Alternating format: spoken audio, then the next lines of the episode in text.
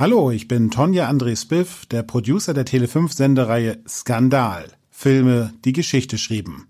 Ausgewählt und kommentiert werden alle Werke von Regisseur Oskar Röhler. In diesem Podcast spricht er in jeder Folge mit Autor und Filmjournalist Joachim Bessing jeweils über einen Skandalfilm, über seine Bedeutung, seine Entstehung, die Darsteller und natürlich darüber, was an diesem Film denn skandalös ist. Jetzt geht es los. Viel Spaß beim Zuhören. Wünscht Tele5.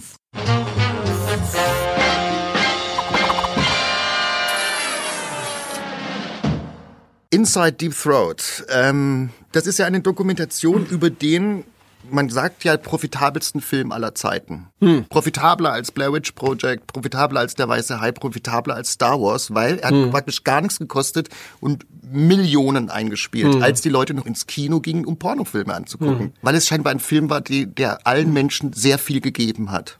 Er war schick. Ja. Er hatte halt eine unvergessliche Handlung und was man da erfährt ist, dass die Zeitzeugen sagen, Fellatio war damals im Prinzip noch gar nicht populär. Das Wort Deep Throat hat ja Eingang gefunden in die deutsche Umgangssprache. Also ich kenne keinen zweiten Pornofilm, der so Schule gemacht hat. Die Leute, die, die sowas gemacht haben, die haben natürlich in keinster Weise gewusst, dass sie so eine Riesenwelle Nein, überhaupt nicht. Das, auch das lernt man in der Dokumentation, das waren ja absolute Outlaws. Der Regisseur war ja Friseur. Der war Friseur, genau. Ursprünglich. Ja. Und der hat ja, glaube ich, äh, von sich dann behauptet, dass er ein sehr großes Einfühlungsvermögen Frauen gegenüber gehabt hätte und dass mhm. er beim Haare schneiden immer gemerkt hat, dass Frauen sich ihm gerne anvertrauen. Ja, seine Hauptdarstellerin Linda Loveless, um die es ja in dem Film auch geht und ihren merkwürdigen äh, Jeanne d'Arc-artigen Wandlung, ähm, die hat ja in, ein Buch geschrieben, das hieß Inside Linda Loveless, und da schwärmt sie von seinen Fähigkeiten als Liebhaber und damals schwärmt sie auch noch davon, dass er sie im Prinzip herangeführt hat an diese hohe Kunst der Fellatio, in der sie es dann zur Meisterschaft gebracht hat und dass es für sie die beglückendste Art des äh, ehelichen Verkehrs war.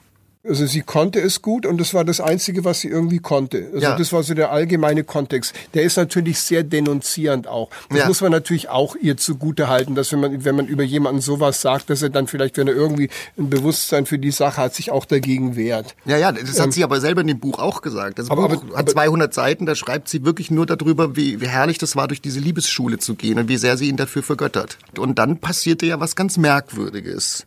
Ja, dann. Auf einmal trat sie für die Weltöffentlichkeit und ähm, sagte, sie ist eigentlich die ganze Zeit vergewaltigt worden. Es ist ja so, dass diese Dokumentation so aufgebaut ist, der Film kommt raus und alle sagen, yeah, dieser Film hat uns befreit. und, dann heißt es plötzlich, nein, äh, weil es war ja alles eine Vergewaltigung, es war ganz, ganz schlimm. Der Film hat uns gar nicht befreit, der hat uns ganz unfrei gemacht, unfreier als jemals zuvor.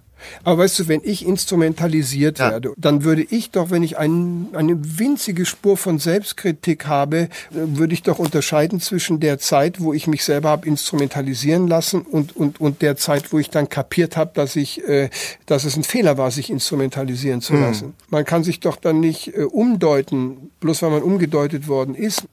Die Doku ist ein ganz heikles Thema, ein ganz heikles Fass, finde ich.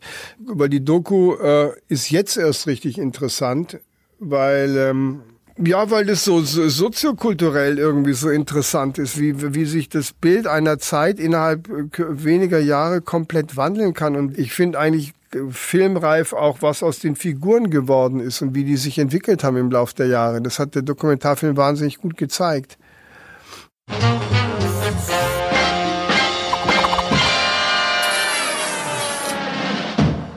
Das war der Tele5 Podcast mit Oskar Röhler. Skandal. Filme, die Geschichte schrieben. Tschüss, danke fürs Zuhören und bis zum nächsten Mal.